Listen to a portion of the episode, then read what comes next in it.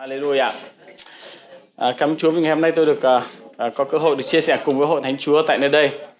Và tôi tin rằng lời của Chúa buổi chiều ngày hôm nay cũng sẽ động chạm đến à, tấm lòng của từng ông bà anh chị em của chúng ta. Amen. Amen. Chúng ta sẽ cùng nhau đến một phân đoạn kinh thánh ở trong sách Nehemi chương 1 ạ.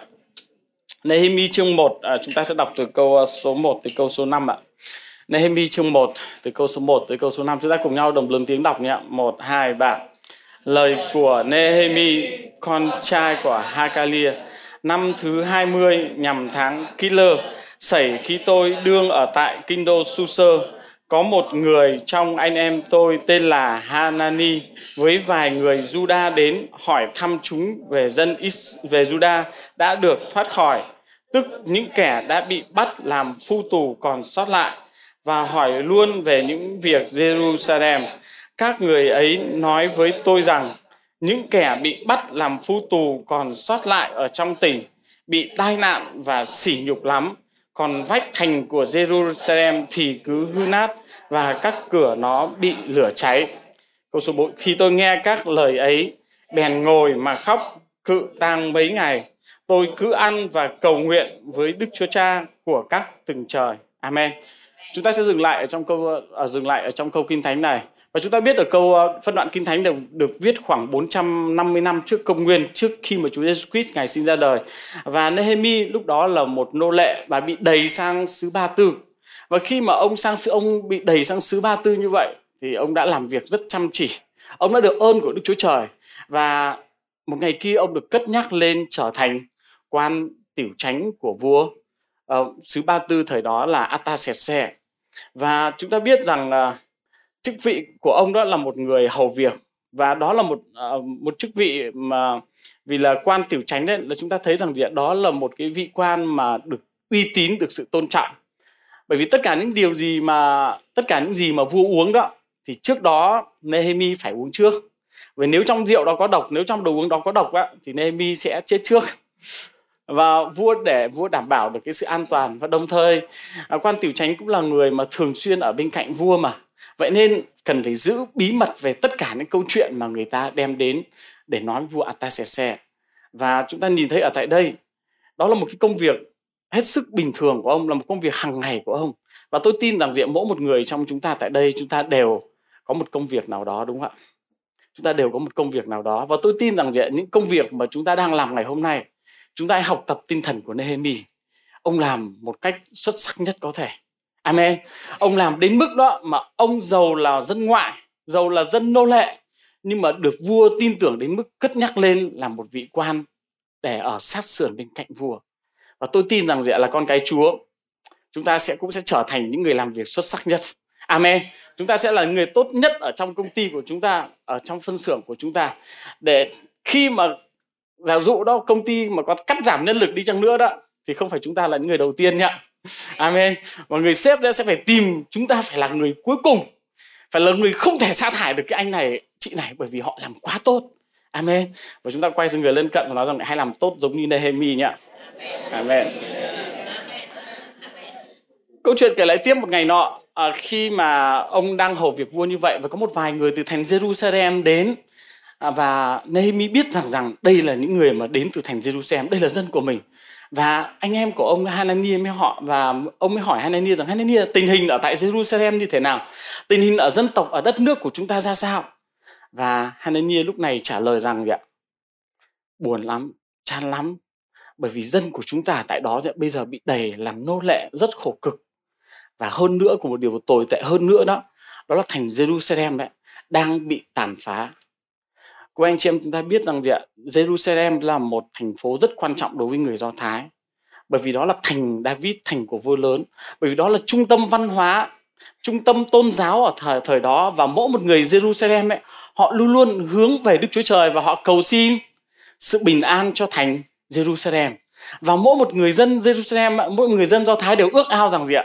Một năm một lần mình sẽ được lên Jerusalem. Nehemi trong lúc này đó, khi mà ông đang làm nô lệ ở tại xứ Ba Tư, ông chưa một lần nào, ông chưa một lần nào được đến Jerusalem. Và trong tâm khan của ông đó, ông cũng ước ao một điều rằng gì ạ? Sẽ có một ngày nào đó, mình sẽ đến thành Jerusalem.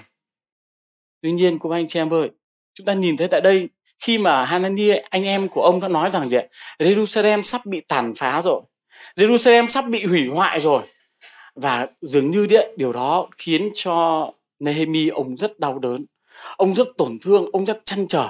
Ông nghĩ rằng cái giấc mơ mà một ngày nào đó đấy, mình quay trở lại Jerusalem sẽ không còn nữa rồi. Bởi vì Jerusalem gì đang bị hủy phá. Và thưa các anh chị em, chúng ta nhìn thấy rằng gì ạ, dường như giấc mơ của Nehemi tan rã. Dường như cái ngày mà ông trở lại Jerusalem không được nữa. Tuy nhiên, có một điều gì đó Đức Chúa Trời ngài đặt để ở trong lòng của ông. Có điều gì đó mà Nehemi chăn trở ở trong lòng của mình. Mình phải làm gì cho thành Jerusalem đây? Và câu hỏi buổi chiều ngày hôm nay tôi cũng muốn hỏi cùng với hội thánh của Chúa. Chúng ta có chăn trở điều gì cho nhà Chúa và cho đất nước của chúng ta hay không? Hay là chúng ta vẫn đang ổn định với công việc của chúng ta đang có? Nehemi ông đang có công việc. Ông là một vị quan. Tiền bạc cũng có, tài sản cũng có, chức vị cũng có và có lẽ theo lẽ bình thường ông chả cần gì hết. Nhưng khi mà ông nghe tin rằng nhà của đức chúa trời đang bị hoang, bị tàn phá, rằng đất nước của ông đang bị hoang vu như vậy, thành jerusalem đang bị tấn công như vậy, và điều đó diện nó đặt cái gánh nặng trong lòng của ông. Và tôi chia sẻ điều này cũng để khích lệ mỗi cô anh chị em. Chúng ta hãy để cái sự chăn trở về công việc của chúa về những nan đề trong đất nước, trong xã hội này phải ở trong lòng của mỗi một chúng ta và khi mà Daniel, ông nghĩ về, ông nghĩ về điều đó, ông không biết tâm sự cùng với ai. Và người mà duy nhất ông có thể đến và âm tâm sự đó đó chính là Đức Chúa Trời. Và chúng ta biết rằng khi mà ông đến với Chúa trong sự cầu nguyện, thì tại nơi đó đấy ông đã cầu xin Chúa tha thứ cho dân tộc của ông đó. Ông cầu xin Chúa để ngày xóa đi những tội lỗi và ông nhận rằng, Chúa ơi, chính con đây cũng là người có tội. Và Chúa ơi, xin Chúa đừng hủy phá thành Jerusalem ông nói với Chúa rằng, Chúa ơi, có con đường nào khác không? Chúa ơi, có điều gì mà có thể phục hội lại thành Jerusalem hay không? Ông cầu nguyện điều đó và lúc đó ông nói rằng, Chúa ơi, con bây giờ đang là quan tiểu tránh nhưng con vẫn đang là nô lệ của một vị vua, của một dân tộc khác. Và Chúa ơi, có phải cuộc đời của con mãi mãi chỉ là quan tiểu tránh hay không? Cuộc đời của con mãi mãi chỉ là nô lệ hay không? Và thưa cô anh chị em đôi khi chúng ta đang ờ, có một công việc hiện tại có một công việc ổn định mọi thứ dường như đang rất tốt và chúng ta nghĩ rằng đó là điều mà Chúa muốn trên cuộc đời của mình.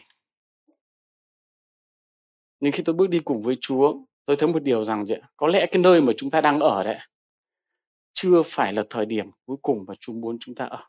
Có lẽ công việc mà chúng ta đang làm đấy chưa phải là sự cuối cùng mà Đức Chúa Trời Ngài kêu gọi chúng ta. Và chúng ta nhìn thấy tại đây, chúng ta có trở thành người mà Chúa muốn hay là chúng ta đang nô lệ cho một điều gì đó ở trong thế gian này. Nehemi dường như ông là một vị quan nhưng mà ông không thể trốn một thực tại đó là ông đang là nô lệ của một dân tộc khác và tôi cũng tin một điều rằng trong đời sống của chúng ta đi theo Đức Chúa Trời nếu chúng ta không tìm kiếm Chúa nếu chúng ta không đến gần với Chúa thì có thể lắm chúng ta đang an nhàn ở trong cái công việc của chúng ta, ở trong cái hoàn cảnh của chúng ta. Nhưng đó, vô hình dung chúng ta đang là nô lệ của thế gian này. Amen. Có thể chính công việc của chúng ta đấy, chúng ta đang bị nó trói buộc lại. Có thể những điều mà đức chúa trời ngày muốn lớn hơn, chúa muốn làm cho qua cuộc đời của chúng ta lớn hơn, chúa kêu gọi chúng ta lớn hơn, những chương trình lớn hơn. Nhưng bởi vì sự ổn định, bởi vì sự an ninh, bởi vì có những điều mà tôi đang có đây, nên chúng ta không bứt ra được. Nhưng chúng ta nhìn thấy tại đây ông giàu Nehemi đó là một người nô lệ, nhưng khi mà ông đến với Đức Chúa Trời, Đức Chúa Trời dường như đã đặt giấc mơ vào trong lòng của ông. Amen. Tôi tin điều rằng gì con người của chúng ta sống cần phải có ước mơ. Bởi vì nếu chúng ta không sống bởi ước mơ đó, thì chúng ta sẽ mãi mãi chỉ ở trong cái tình trạng hiện tại mà thôi. Amen, anh chị em. Và chúng ta có một ước mơ xứng tầm với cuộc đời của chúng ta hay không? Tôi tin rằng mỗi một người trong chúng ta đều có chương trình rất lớn từ Đức Chúa Trời nhé. Chúa không muốn ờ, chúng ta sinh ra trên đất này và trở thành một con người tầm thường. Tôi đẻ con tôi ra, tôi có hai cháu và tôi không muốn nó trở thành những con người tầm thường, bình thường ở trên đất này, sống làm ăn, sinh sống qua ngày, lấy vợ, lấy chồng và sau đó xong tôi thấy rằng diện đó là một cuộc sống hết sức bình thường. Nhưng tôi tin rằng diện Chúa có một chương trình rất lớn cho cuộc đời của mỗi một chúng ta và chúng ta cần phải trả lời về điều này. Amen. Và chúng ta thấy một điều rằng gì ạ sa tăng nó sẽ luôn luôn tấn công vào những khải tượng và những chương trình và những giấc mơ mà Đức Chúa Trời ngày ban cho cuộc đời của chúng ta. Và một trong những điều mà sa tăng nó tấn công nhiều nhất đó đối với những cơ đốc nhân đấy đó là nó lấy cái nhân dạng của chúng ta ở trong Chúa. Nhân dạng của chúng ta đó là chúng ta được tạo dựng theo ảnh tượng của Đức Chúa Trời. Và mỗi một con người đều có mục đích từ Đức Chúa Trời. Và nó tìm cách nó lấy cái điều này ra khỏi đời sống của chúng ta, nó che mờ đi để rồi chúng ta không nhận biết được mình là ai ở trong Chúa. Chúng ta không nhận biết được Chúa có chương trình nào trong cuộc đời của mình. Và tôi tìm điều rằng gì chỉ khi chúng ta tìm kiếm khi chúng ta đến với Đức Chúa Trời, khi chúng ta nương dựa vào Chúa thì Chúa sẽ bày tỏ được nhân dạng của Ngài cho chúng ta. Amen. Khi chúng ta đến với Đức Chúa Trời, Chúa sẽ bày tỏ được chương trình của Ngài cho cuộc đời của mỗi một chúng ta. Còn nếu không đó, ma quỷ nó sẽ cướp nhân dạng của chúng ta đi. Ma quỷ nó sẽ lấy đi những ước mơ, nó sẽ lấy những kế hoạch của Đức Chúa Trời dành cho cuộc đời của mỗi một chúng ta. Và chúng ta nhìn thấy ở đây, Nehemi đó, có lẽ ông cả đời sẽ là quan tiểu tránh. Có lẽ ông cả đời sẽ ở bên cạnh vua Artaxerxes. Có lẽ ma quỷ nó sẽ gieo những cái cảm xúc tiêu cực vào trong lòng của ông. Mày chỉ có thể như thế này được thôi đời mày không khá hơn được đâu nó đưa đến cái tư tưởng thất vọng đến và nó khiến cho chúng ta làm những cái công việc mà bại hoại để chúng ta không thể đạt được điều mà Đức Chúa Trời ngài mong muốn. Tuy nhiên thưa cô anh chị em, Đức Chúa Trời ngài muốn chúng ta được tự do. Amen. Ngài không muốn chúng ta cứ ở mãi ở mãi cái mà nơi mà chúng ta đang ở cái vị trí mà chúng ta đang có. Bởi vì Chúa biết rằng khi chúng ta được tự do thì nhiều con người khác sẽ được tự do. Amen. Nếu Nehemi ông cứ ở tại bên cạnh vua ta sẽ xem mãi đó như vậy đó. Người dân Israel, thành Jerusalem sẽ không được xây dựng lại. Nếu mà chúng ta về đọc tiếp câu chuyện thì chúng ta biết rằng gì ạ? Jerusalem là một thành phố gần 100 năm đã bị đổ phá, đã bị tấn công bởi nhiều đế chế khác nhau. Và nhiều người đã từng muốn đến đó để mà xây dựng lại tường thành Jerusalem, để mà lập lại sự an ninh tôn giáo ở tại thành Jerusalem nhưng không thành công và khi mà dường như đó khi mà Nehemi đến với Đức Chúa Trời và ông cầu nguyện là Chúa ơi Chúa ơi con có làm được không? Chúa ơi con có thể làm được công việc đó không? Con có thể làm được điều này điều kia không? Và tôi tôi tin một điều này đó là khi mà Đức Chúa Trời ngài đặt đẻ trong một điều gì đó trong lòng của chúng ta đấy chúng ta thường có suy nghĩ rằng Chúa ơi, cái này con không làm được. Chúa ơi, chắc cái này phải là người giỏi chắc phải là người tài năng chắc phải là người nhiều tiền mới làm được chắc là phải người đầy dẫy thuộc linh như thế nào đó mới có thể làm được. Còn con là ai mà con có thể làm được công việc này? Nhưng thưa các anh chị em tôi thấy một thực tế và khi mà chúng ta đọc ở trong kinh thánh chúng ta nhìn lại lịch sử của hội thánh chúng ta lại lịch sử của thế giới này chúng ta sẽ thấy một điều rằng thường đó chúa dùng những người bình thường để làm những công việc phi thường Chúa sẽ dùng những con người hết sức bình thường để làm những công việc phi thường. Vậy nên không phải cần ai đó quá giỏi giang, ai đó quá tài năng mới có thể làm được những ước mơ, những điều mà Đức Chúa Trời Ngài giao phó cho cuộc đời của chúng ta. À, chúng ta thấy một điều đó là dường như đó tôi thấy rằng là khi mà chúng ta bước đi theo Chúa đó ma quỷ nó sẽ luôn luôn tìm cách luôn luôn cho chúng ta nghĩ rằng là mày là có mày chẳng làm đến gì được. Mày làm là mày sẽ thất bại. Mày là ai mà mày nghĩ làm được việc đó? Anh chị em có thấy cái tư tưởng nó hay xuất hiện trong đầu của mình không ạ? Và chúng ta biết rằng diện tư tưởng đó đến từ đâu ạ? Đến từ ma quỷ chúng ta biết rằng khi mà đức chúa trời ngài tạo dựng ra adam và eva, và chúa nói với với eva rằng adam rằng gì? Đừng có ăn trái cấm ở trong vườn, bởi vì ăn trái đó một mai các ngươi sẽ sẽ chết. Nhưng một ngày kia con rắn nó đến nó nói rằng gì ạ? Chắc gì đức chúa trời đã nói đúng? Cứ ăn thử đi xem có chết không? Nó luôn luôn diện bẻ cong lời của đức chúa trời. Chúa thì luôn có chương trình lớn cho cuộc đời của chúng ta. Chúng, kêu gọi chúng ta làm điều này, làm điều kia còn nó thì gì ạ? Nó sẽ mày không làm được đâu đừng có mơ tưởng hoài bão viển vông. Và đó một trong những điều mà ma quỷ nó lừa dối chúng ta đó là ở trong những điều đó. Và anh chị em ơi chúng ta đừng để mắc mưu của ma quỷ. Amen. À, cách đây khoảng một tuần tôi có nghe về một à, một diễn giả cô có tên là Lisa Berheiner và cô là một người phụ nữ hết sức bình thường thôi.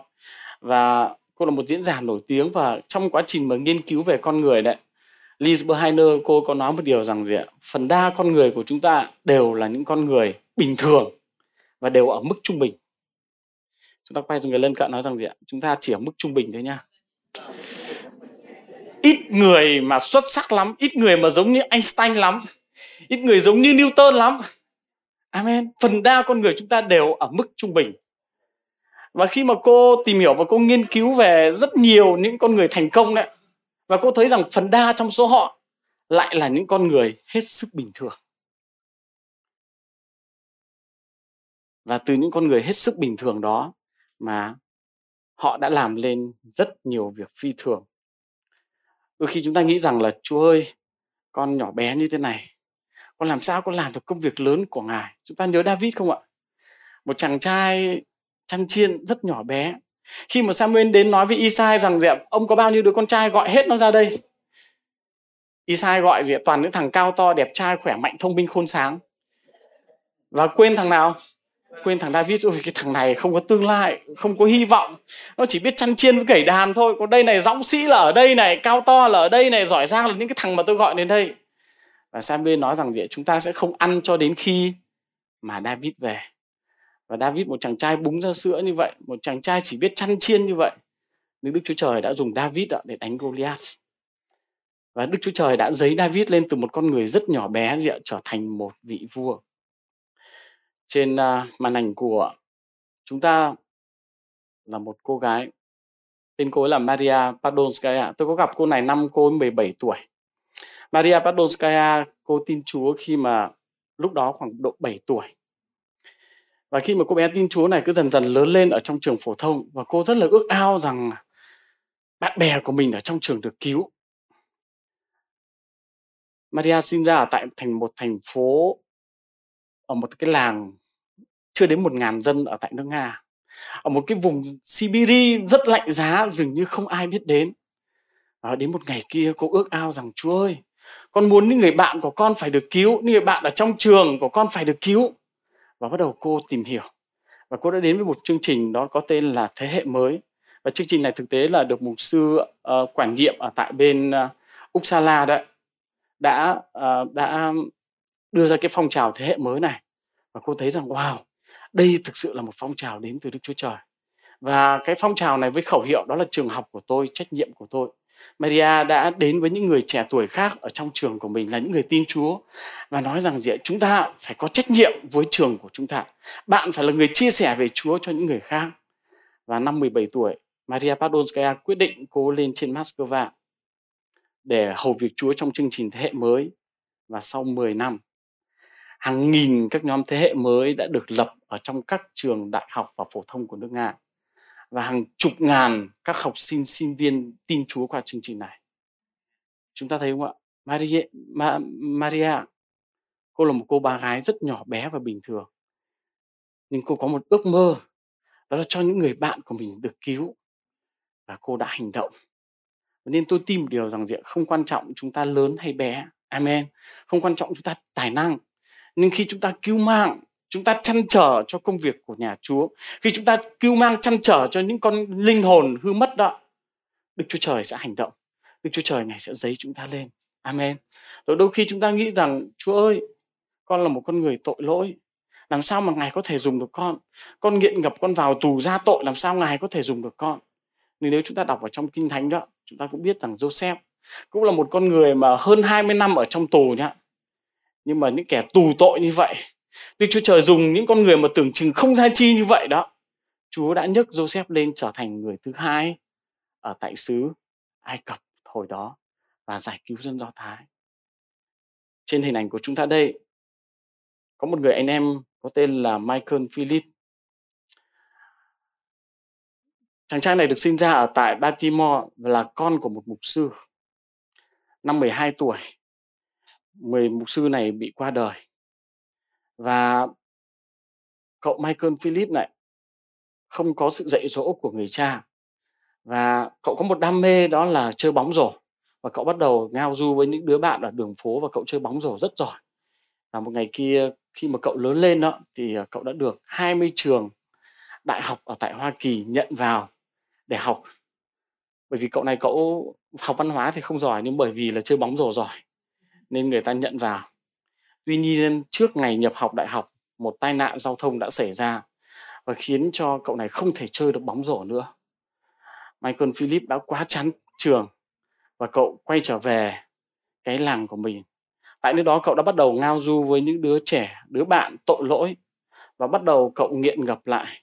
Bắt đầu cậu bán ma túy và một ngày kia chính quyền công an đã bắt uh, Michael Philip lại.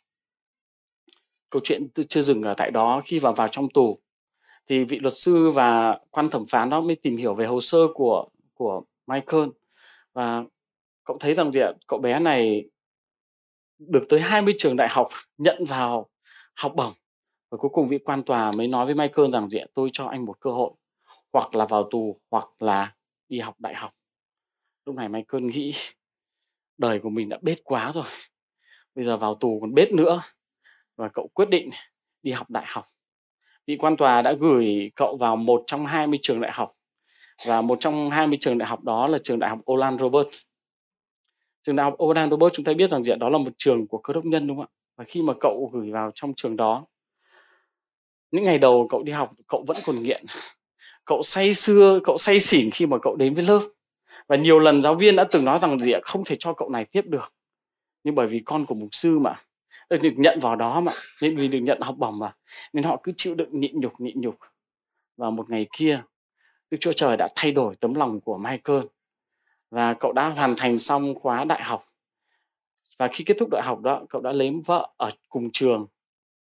Vợ là tiến sĩ. Sau đó sinh được ba đứa con. Và Michael đã quyết định đó là sẽ có một cuộc sống an nhàn ở tại khu vực đó và cậu không nghĩ gì đến việc mà sẽ quay trở về quê hương của mình. Nhưng một ngày kia, trong sự cầu nguyện đó Đức Chúa Trời ngài đã động chạm đến tấm lòng của Michael. Và Đức Chúa Trời ngài nói rằng, Michael, những đứa trẻ ở tại làng của con, chúng đang bị nghiện và chúng cần con. Michael đã quyết định là quay trở về lại cái ngôi làng của mình.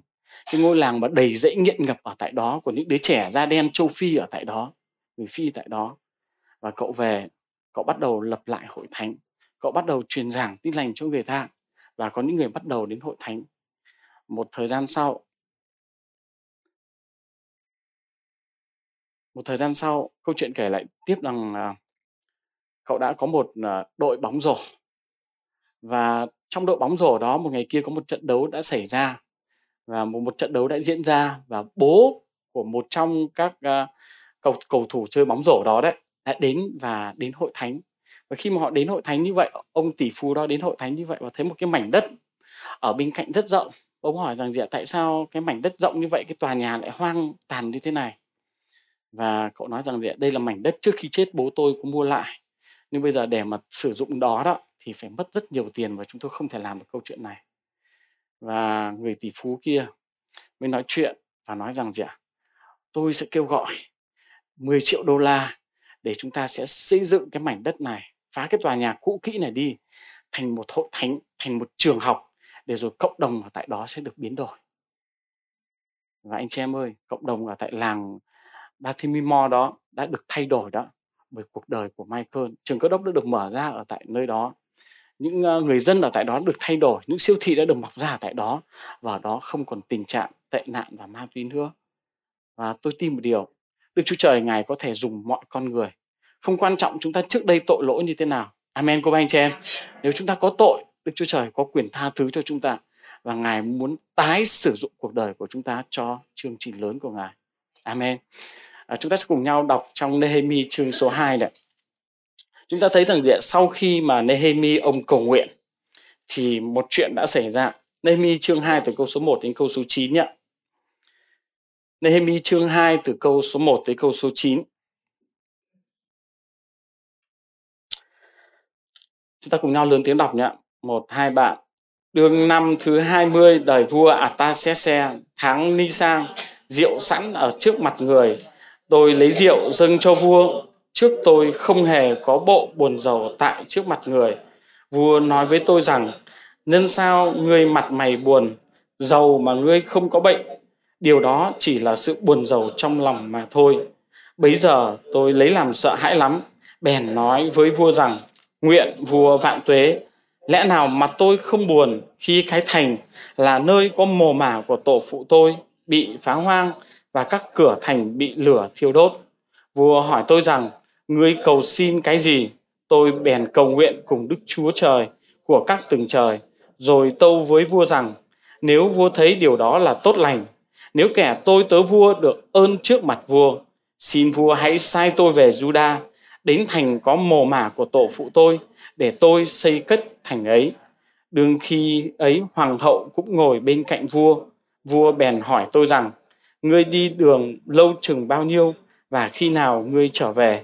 Vậy vua đẹp lòng sai tôi đi và tôi định nhật kỳ cho người.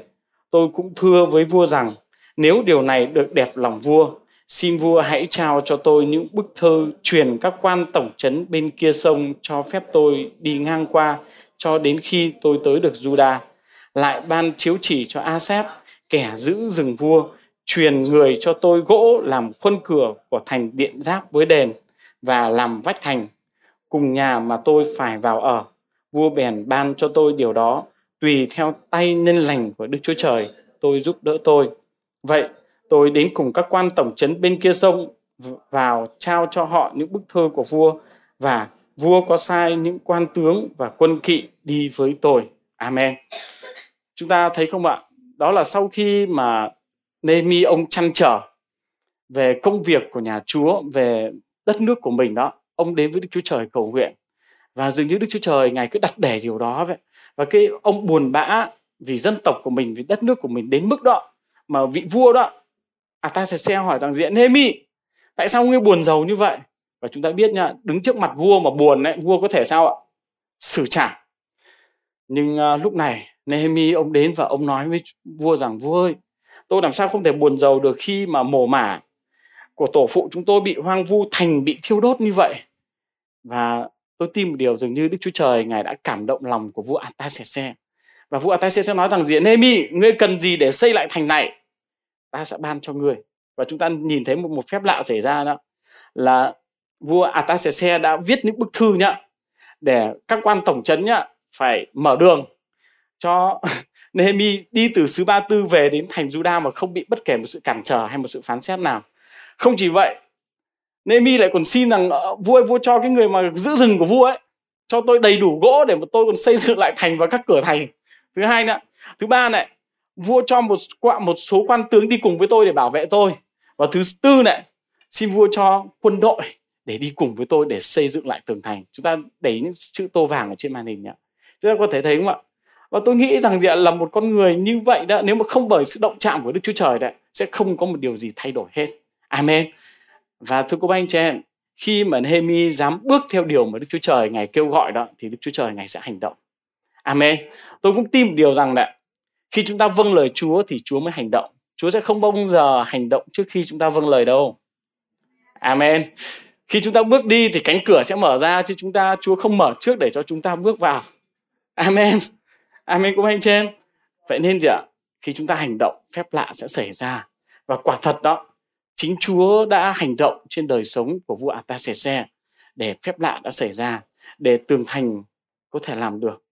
Và thưa quý anh chị em, khi chúng ta nhìn vào trong công việc hội thánh, chúng ta nhìn vào những nan đề của xã hội của đất nước này, chúng ta đừng chỉ ca thán, nhưng hãy cầu nguyện và hãy nói với Chúa rằng Chúa ơi, phải có ai đó để làm một điều gì đó trên đất nước của con đi chứ. Chúa ơi cái lỗ hổng ở trong hội thánh này phải ai đó làm vào cái điều đó đi chứ. Và tôi tin điều rằng khi chúng ta cầu nguyện như vậy đó, Đức Chúa Trời Ngài sẽ dục lòng chúng ta. Hoặc là Chúa sẽ dấy lên một con người nào đó, hoặc là Đức Chúa Trời Ngài sẽ dùng dùng ạ. Chính chúng ta gì ạ để làm công việc của nhà Chúa. Chính chúng ta sẽ đem lại sự cứu mang cho đất nước này. Và tôi tin điều rằng gì ạ? Kinh Thánh gọi chúng ta là muối của đất và ánh sáng của thế gian này. Tôi tin rằng hội thánh của Chúa, đời sống của chúng ta là những cơ đốc nhân Chúa kêu gọi chúng ta trở nên những người thay đổi xã hội, thay đổi cộng đồng này. Amen của anh chị em. Và để mà thay đổi được cần phải một ai đó cứu mạng. Để một thay đổi được xã hội này cần phải một ai đó dấn thân. Để mà những khải tượng, những sự kêu gọi, những mục tiêu mà Chúa ban cho hội thánh của Chúa được thành đó cần phải ai đó dâng mình. Còn nếu chúng ta chỉ ngồi một chỗ thôi, nếu chúng ta chỉ hô thôi các anh chị em ơi không có chuyện gì xảy ra hết. Amen. Nên khi mà chúng ta hành động đức chúa trời ngài sẽ hành động của chúng ta.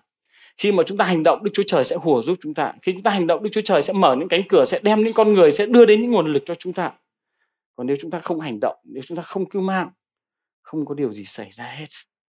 Amen. Chúng ta ước ao cho cả việt nam được cứu không cô anh chị em amen. Ở đấy amen dễ lắm. Đúng không ạ? Cả việt nam được cứu ạ, bởi lời amen của chúng ta rất dễ. Nhưng điều đó có xảy ra không đã? Khi mà mỗi một chúng ta dám nói với chúa rằng, chúa ơi, xin hãy dùng cuộc đời của con. Amen. Đức chúa trời sẽ thay đổi. Chúng ta sẽ cùng nhau đến một con người nữa người này có tên là alex mitala. Mitala là một uh, chàng trai một cậu bé được sinh ra ở tại uganda. Và uh, alex mitala đó ông mới gặp chúa cậu bé này gặp chúa khi mà cậu bị bệnh sốt rét. Và khi cậu lớn lên đó thì uh, đất nước Uganda ở trong một cái tình trạng đó là đất nước đó không biết bị cái bệnh dịch gì. Cứ thấy người ta chết rất nhiều và người ta thường gọi là gì ạ? Ốm thì chết thôi nhưng mà thời đó đấy Uganda đó là tâm điểm của thế giới về đại dịch HIV và AIDS và Uganda bị bệnh uh, dịch AIDS HIV AIDS đã hoành hành đến mức mà 75% những chiến sĩ quân đội nhé bị nhiễm HIV 40% những người đàn ông ở tại Uganda bị nhiễm HIV và 30% dân số cả nước dương tính với HIV. Tuổi thọ trung bình của những người Uganda thời đó ở trong độ tuổi 45 tuổi. Và khi mà uh, Mitala lớn lên và cậu nhìn thấy cái tình cảnh đất nước của mình, cậu thấy rằng gì không thể để đất nước của mình mãi như này được. Và ông đó, cậu cậu đó, cậu bé đó đã quyết định gì ạ? Là đến Hoa Kỳ và tìm xem làm thế nào có một phương thuốc để cứu cho những người dân của mình khi mà cậu đến Hoa Kỳ, cậu đã được à, nghe về chương trình ở trong chương trình cơ đốc và cậu được nghe về chương trình vinh quang của sự thánh khiết. Và cái thời mà năm 80, năm 75 đó, cái thời mà công nghệ còn sử dụng video với băng cassette đó đấy, cậu được xem về một video về việc mà hậu quả uh, nan đề của HIV và AIDS. Cậu quyết định là sẽ đem cái video này và chiếu cho khắp hội thánh ở tại Uganda. Và không chỉ vậy, khi mà các hội thánh ở tại Uganda đã được xem bộ phim về vinh quang của sự trinh tiết đó cậu quyết định rằng còn rất nhiều những người ở đất nước này chưa được nghe, chưa được xem về bộ phim này và cậu quyết định cần phải làm một điều gì đó cho đất nước này. Chúng ta biết rằng thì những người Uganda thời đó đó là một một trong một quốc gia mà đa thê và đa phu. Ý tưởng về sự trinh tiết và sự trung thủy đó là một điều gì đó dường như là không có. Trung bình một người đàn ông thời đó ở tại Uganda là có 7 bạn tình trong một năm và những đứa trẻ thường xuyên bị gạ gẫm về tình dục chúng ta thấy rằng Uganda một đất nước rất tồi tệ thời đó và ông quyết định mình cần phải làm một điều gì đó. Ông đã tập trung một số bạn bè cơ đốc lại với nhau và ông đã bắt đầu một phong trào vinh quang của sự tinh khiết của sự thánh khiết. Và bởi sự sức giàu của Chúa mà Chúa đã chúc phước cho cái chương trình uh, chiếu những bộ phim về HIV với đó ở tại các cộng đồng ở tại các quảng trường khác nhau. Uh, những cái chương trình này được đưa vào các trường công lập các bài hát và vở kịch liên quan đến chương trình này bắt đầu được được mở ra và sau 30 năm tỷ vệ nhiễm HIV của Uganda từ 30% giảm xuống còn 6% bởi vì một cơ đốc nhân. Với một câu hỏi, mình cần phải làm điều gì đó cho đất nước này. Và thưa cô bác anh chị em, tôi tin một điều, Đức Chúa Trời Ngài dùng cuộc đời của mỗi một chúng ta để phấn hưng hội thánh của Chúa, để phấn hưng dân tộc này, để phấn hưng đất nước này. Amen. Nếu chúng ta cứ bị giam cầm với những suy nghĩ rằng tôi không thể làm được, rằng tôi nhỏ bé, nếu chúng ta cứ bị bó buộc ở trong một cái hộp nào đó, trong một sự tù túng nào đó, thưa các anh chị em, chúng ta sẽ không thể bay cao được. Amen. Chúng ta sẽ không thể làm thành được những khải tượng và ước mơ mà Đức Chúa Trời diện ngày ban cho mỗi một chúng ta. Nơi nào có ước mơ, nơi nào có hoài bão, đấy, nơi đó sẽ có sự sống, nơi đó sẽ có sức mạnh. Amen. Và chúng ta có thể thấy đó, khi Nehemi đó, ông đã dấn thân. Khi Nehemi ông đã quyết định bước theo tiếng gọi của Đức Chúa Trời đấy, Đức Chúa Trời đã tiếp trợ ông bằng những cách này cách khác. Vậy nên tôi cũng tin một điều, khi mà Chúa kêu gọi chúng ta một điều gì đó, khi mà Chúa kêu gọi chúng ta làm công việc gì đó cho hội thánh của Chúa, khi mà Chúa đặt những ước mơ, những khải tượng về dân tộc này trong lòng của chúng ta, cô anh chị em hãy sẵn sàng dấn thân. Bởi vì khi chúng ta trả giá đó, khi chúng ta gieo hạt giống là chính đời sống của chúng ta đó thì Đức Chúa Trời Ngài sẽ khiến hạt giống của chúng ta trở nên kết quả và ích lợi gì ạ? cho rất nhiều người. Amen. Kinh Thánh nhiều lần cho chúng ta biết rằng ạ, Đức Chúa Trời có một giao ước cho chúng ta. Ta không lìa người đâu, ta không bỏ người đâu. Khi mà Chúa kêu gọi chúng ta một điều đó, Chúa có sự bảo đảm. Amen. Khi Chúa gọi chúng ta đến một mảnh đất nào đó, Chúa có sự bảo đảm, Chúa có sự chu cấp. Amen. Khi chúng ta Chúa sai chúng ta đến nơi nào đó đấy, Chúa có chương trình cho Ngài. Và sự giao ước này không phải là Chúa ngày hôm nay Chúa đổi, ngày mai Chúa thôi tôi khó quá nên thôi ta đổi sang giao ước khác, ta đổi sang cái khác. Không, Chúa không phải là con người mà đổi đi những chuyện đó. Ngài sẽ giữ giao ước của Ngài. Đức Chúa Trời Ngài không lừa chúng ta đâu. Và thưa hội thánh của Chúa, các quyết định của chúng ta sẽ định hướng cuộc đời của chúng ta trong những ngày sắp tới. Nếu chúng ta là một người kinh doanh, đừng chỉ nghĩ kinh doanh để kiếm tiền cho mình. Nếu chúng ta là một người kinh doanh, đừng chỉ nghĩ kiếm tiền chỉ để cho mình mà thôi. Bởi vì đó không phải là mục đích cuối cùng mà Chúa ban cho chúng ta tài năng kinh doanh hay cái ân tứ kinh doanh. Chúng ta đều biết cái hãng này rồi đúng không ạ? Hãng này là hãng Khôn Khắc Và ông chủ sáng lập của hãng này đó là một cơ đốc nhân.